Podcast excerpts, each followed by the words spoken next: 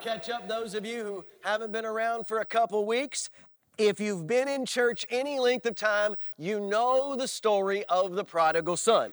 The story of the prodigal son is one of three stories in the 15th chapter of Luke, which is where we are. And we've been walking through Luke. And when we got to the 15th chapter, we decided to do what ended up being four sermons in a series called Lost the Lost Sheep, the lost coin, and the lost son. Jesus tells these three stories back to back. The lost sheep and the lost coin were the setup, all right? They were the they were the second part of the of the volleyball play, all right? They were Jesus was setting the people up, right? He was saying, "Hey, wouldn't you wouldn't you celebrate if you had lost a, a coin, a day's wages, and you searched all day for it and you found it? Or don't you celebrate when you lost one of your animals and and, and you leave the 99? And that's risky, but you leave the 99 in order to be um, uh, find the one. And when you bring the one home, there is there's shouting and there is dancing and there is joy, and everybody's like, "Woo! Yes, joy! That's what we want." In church, we kind of learned that we'd lost our party. We don't get excited about the one anymore. We're too busy making sure that the the 69, the 79, the 89, and the 99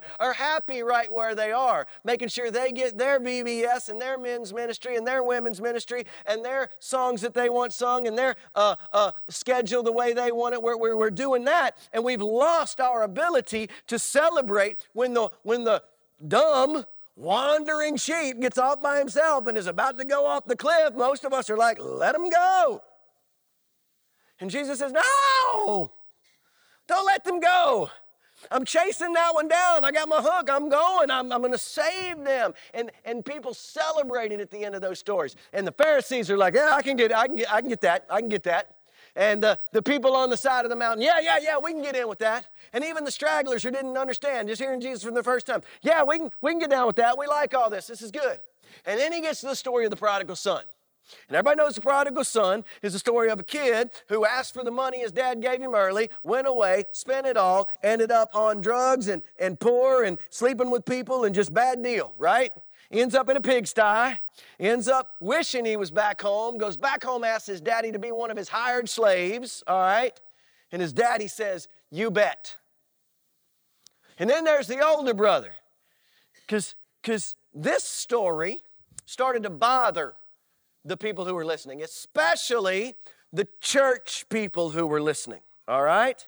Because none of the way the story went down, none of the way it went down was the way their culture would run, okay?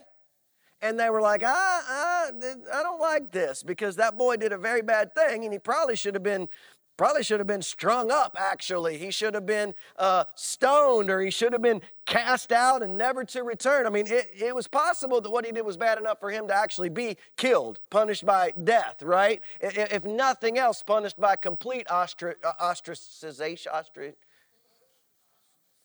ostracization. I like it. I like it. Big word. Take that, interweb. Ostracization. All right, so ostracized, right? And so then Jesus flips the script. And he says, There was a good son, a rule following son an upright son, a handsome son, a 4.0 son, a quarterback son. He did it all. Even when the son was gone, the farm kept moving. Everything was great. And this son is the only one who's not at the party. What do you mean the good one's not at the party? What do you mean the rule, the rule follower's not at the party? What do you mean the religious is not at the party? What do you mean the good son's not at the party? Well, he wasn't at the party. When he gets to the party, he won't go into the party because the party's for his brother. So caught up on doing right, he couldn't be right. And, church, last week we were challenged in that. Are we so caught up in the rules, in the regulations, in doing things right, in doing things good, that we can't be righteous because of our own self righteousness? And right about then, everybody there is frustrated, especially the church people. But listen to me whether or not we hear the story of the prodigal son A or the prodigal son B, whether or not we hear the story of the prodigal who strayed and the prodigal who stayed, whether or not we hear the story of one son who came home and one son who never really did, this isn't a story of sons at all. the main character of this story is not one of the sons.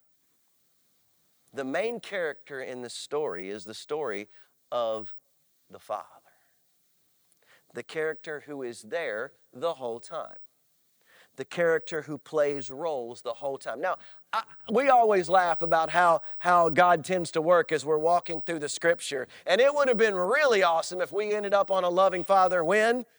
Next week when it's Father's Day, but we're pretty darn close, right? All right. So the story of the loving father comes as a prequel to Father's Day. And this is a hugely popular, actually, Father's Day sermon for a lot of preachers. We just don't do things that way. I'm not going I'm not going to weasel something in when I know this is God's plan just to make it land right on the day it's supposed to land. I'm just not going to do that. We're going to preach that today. The story of the loving father, though, is incredibly challenging because of how the father acts. The Father doesn't act. The, listen, we love how the Father acts because we're believers and we want the Bible to be good and we want the Bible to be true and we want all the things to happen. So we like how the story goes. But culturally speaking, this was a painful story for all of the listeners, all right? So understand two things. We're going to walk through some cultural things today as we look at what the Father does. And the Father in this story is not only the main character, but Jesus has this goofy little side grin on his face the whole time because he is the Father. The story's what they call autobiographical in a way.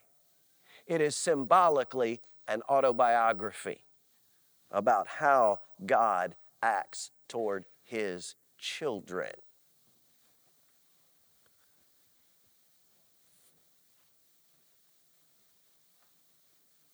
There was a man who had two sons not three, not five. We are told to intentionally, okay? Well, where to go? Sorry. There was a man who had two. There we go. The younger one said to his father, Give me my share. Now, when we went through this the first time, I told you this was an incredibly painful statement. First of all, the inheritance truly belongs, all right, to the eldest son. The father can divide it however he wants to, but the inheritance truly belongs to the eldest son in whatever way the father deems that to be. And the inheritance is never divided until after the father has passed. Now, your status as a man, your status as a father, your status as a husband, your status in the community, your status socially was based on, sadly but truly, based on the, the wealth and the things and the, the family and the farm and all of the material things that you had amassed, okay? So if your personal uh, capital was, we'll call it a 100, all right, and that was the top in the community, then you were the top person in stature in the community. If you were at 70, you were in the top 70%. If you were at 10, you weren't uh, really of high stature in the community. And this man was uh, of extraordinary stature in community. The minute he follows through on this request, his stature in town is cut in half. How he is viewed is cut in half. How he is listened to is cut in half. How he and his family are treated is cut in half. It's sad, but it is it's cultural. It was a real it was a real thing, all right? Not only that, but this request was the ultimate sign of disrespect because it said, "Hey dad, the things which you have amassed are way more important to me than you are." The things that you have to offer me are way more important than you are to me. I would prefer that you were no longer alive so that I could have what you have amassed that I will get without having to work at it, without having to give anything up for it. Do you hear how badly everyone around wanted to slap punch and yank this kid back into shape. It was horrifying. The father should have been enraged. The father should have lashed out. The father should have said something to defend himself. But not long after that, the younger son got together all he had and set off for a distant country. He divided his property between them, and the son took off. He divided the property between them, and the son took off.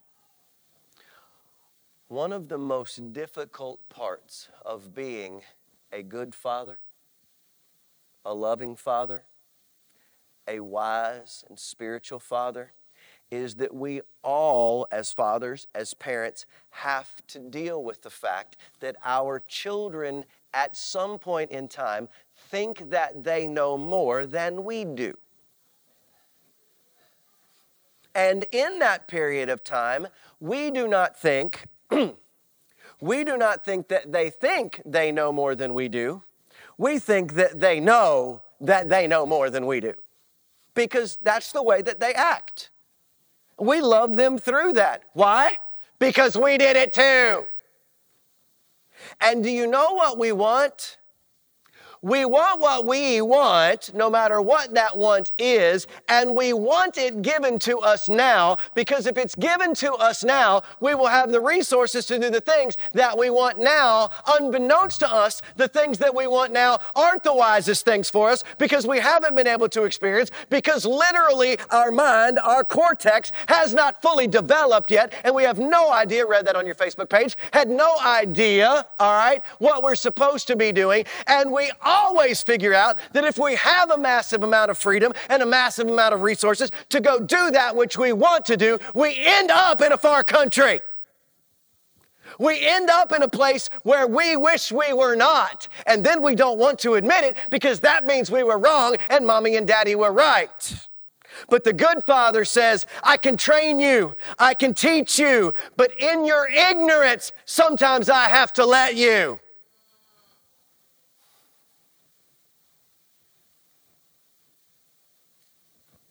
Story of anybody's life?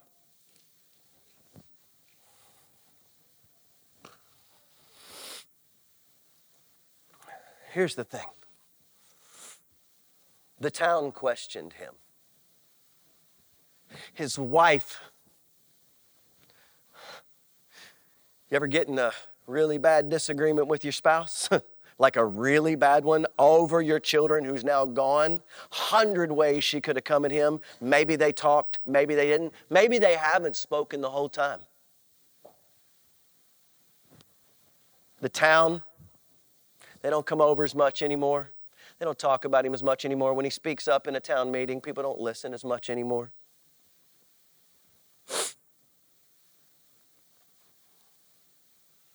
And his son is squandering, literally squandering. His son is doing, listen to me, everything that any parent in this room who cares any is scared to death of when their child walks out the door, when their child gets their driver's license, when their child wants to do things. They're doing all the things. This son is doing all the things that mom and dad had never wanted him to do, and he knows it but I want you to look at where he is.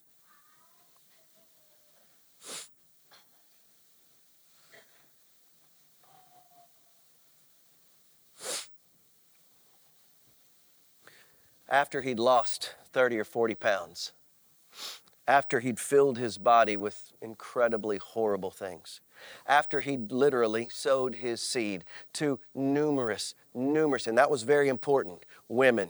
After he had partied with people of his religion and not of his religion. After he'd make a mo- made a mockery of his family name. After he'd ended up in a job with the pigs, which are literally detested by the Jews. After he longed to fill his stomach with the pods. After all of these things, where is the Father?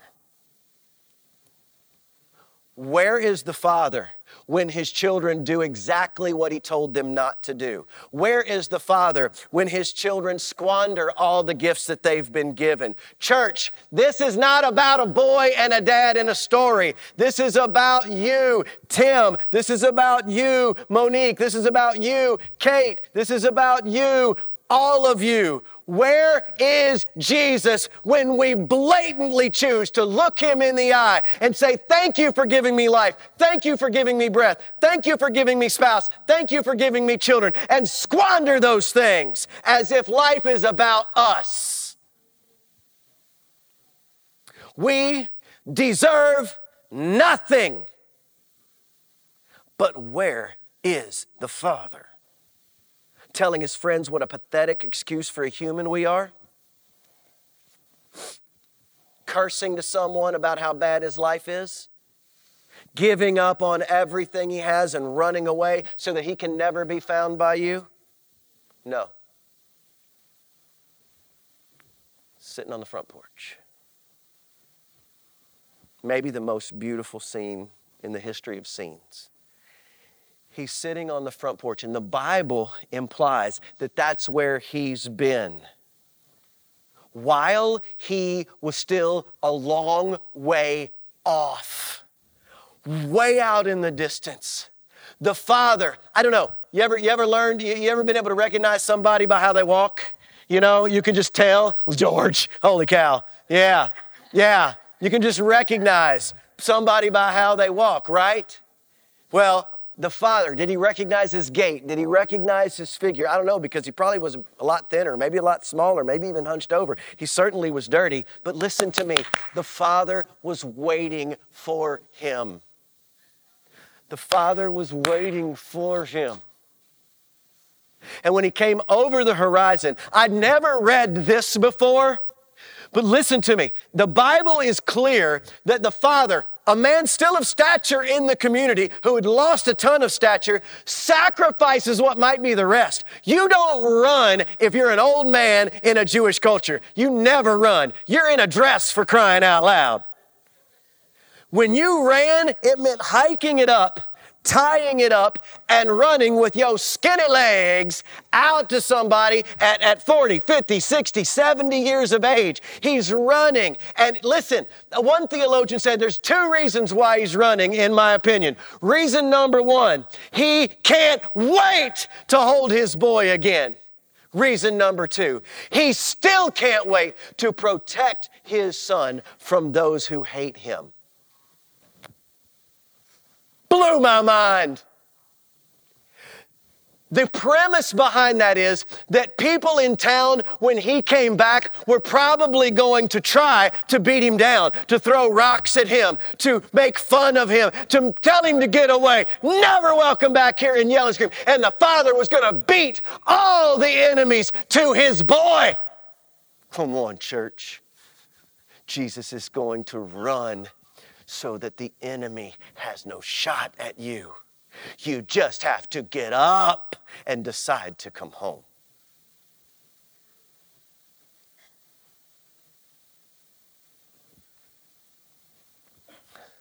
There's a modern retelling of this story.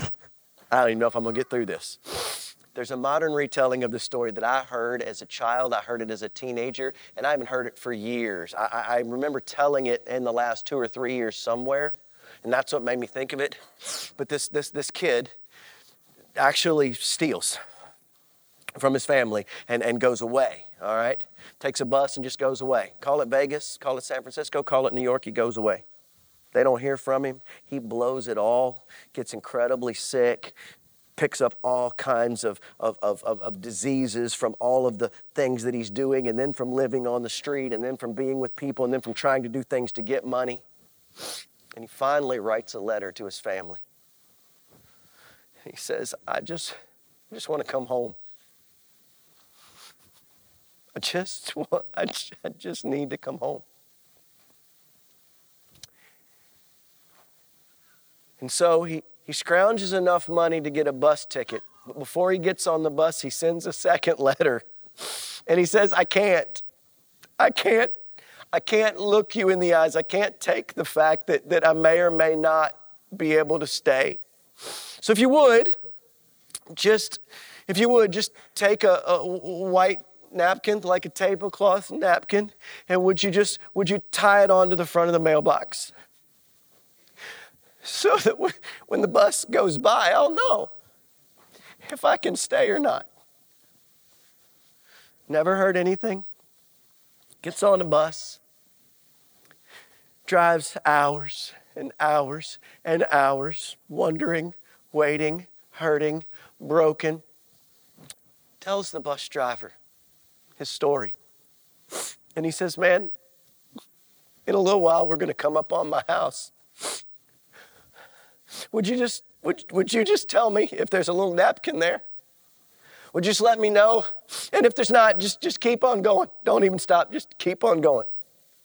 About 30 minutes later, the bus driver says, Son, kid looks up, see, catch eyes in the mirror. He says, You're going to want to come up here. And as they came over the hill, white bed sheets everywhere. Bed sheets on the chimney, bed sheets on the roof, white napkins hanging from the gutter, white sheets, white clothes, white everything all over the lawn, everywhere. The father was waiting. He was looking. He was hoping. And he didn't run out to him and say, Idiot! Welcome back. He didn't run out to him and say, I need you to explain yourself to me before you walk onto this property. The Bible says the father threw his arms around him and the son started his speech. The father didn't need the speech. The father didn't need the speech. The father needed the son. Come inside. The way that you look now to everyone around, oh, and this is this one rocked me too. The way that you look now to everyone around you, not anymore. Take the best robe. Two weeks ago, what did I tell you that meant? Who has the best robe in the house? The Father. Put my robe on. When people come over tonight, when they look at you, they're not gonna see you. They're gonna see me. Isn't that the point? Isn't that the gospel? That when we come home, when Jesus saves us from our sins, they, they, they no longer see us. For I have been crucified with Christ, yet I live not I, but Christ lives in me. You don't get to heaven, you don't get saved, you don't get loved because you're good or because you're baptized or because God thinks you're great now. You get in because He doesn't see you. He sees Jesus, the Father who said, Come home. Just come home. The far country could be right there. Just come home. You could have squandered and cost everything. Just come home. Because the ring says you're a part of the family. The robe says you are covered by my blood. And the party says you're still worth the best that I have to give. Do you hear me? You can't do anything not to be worth the best your Father has to give. All that I have is yours. There is a good, good Father. But the humble, repentant, and broken party, the religious, self righteous, I'm good enough pout. Choose.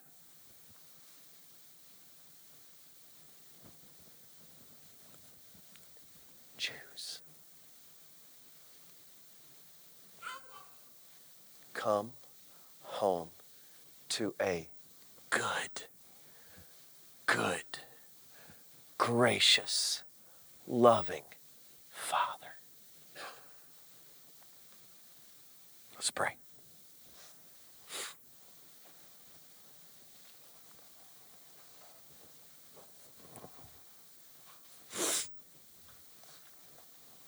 Everybody knows the song.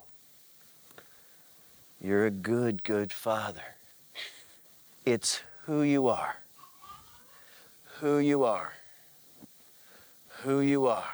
And I'm loved by you. It's who I am. Loved by you is who I am. Loved by you is who I am. You are perfect in all of your ways. It's who you are. God, I pray for those who are 13 and those who are 33 and those who are 63.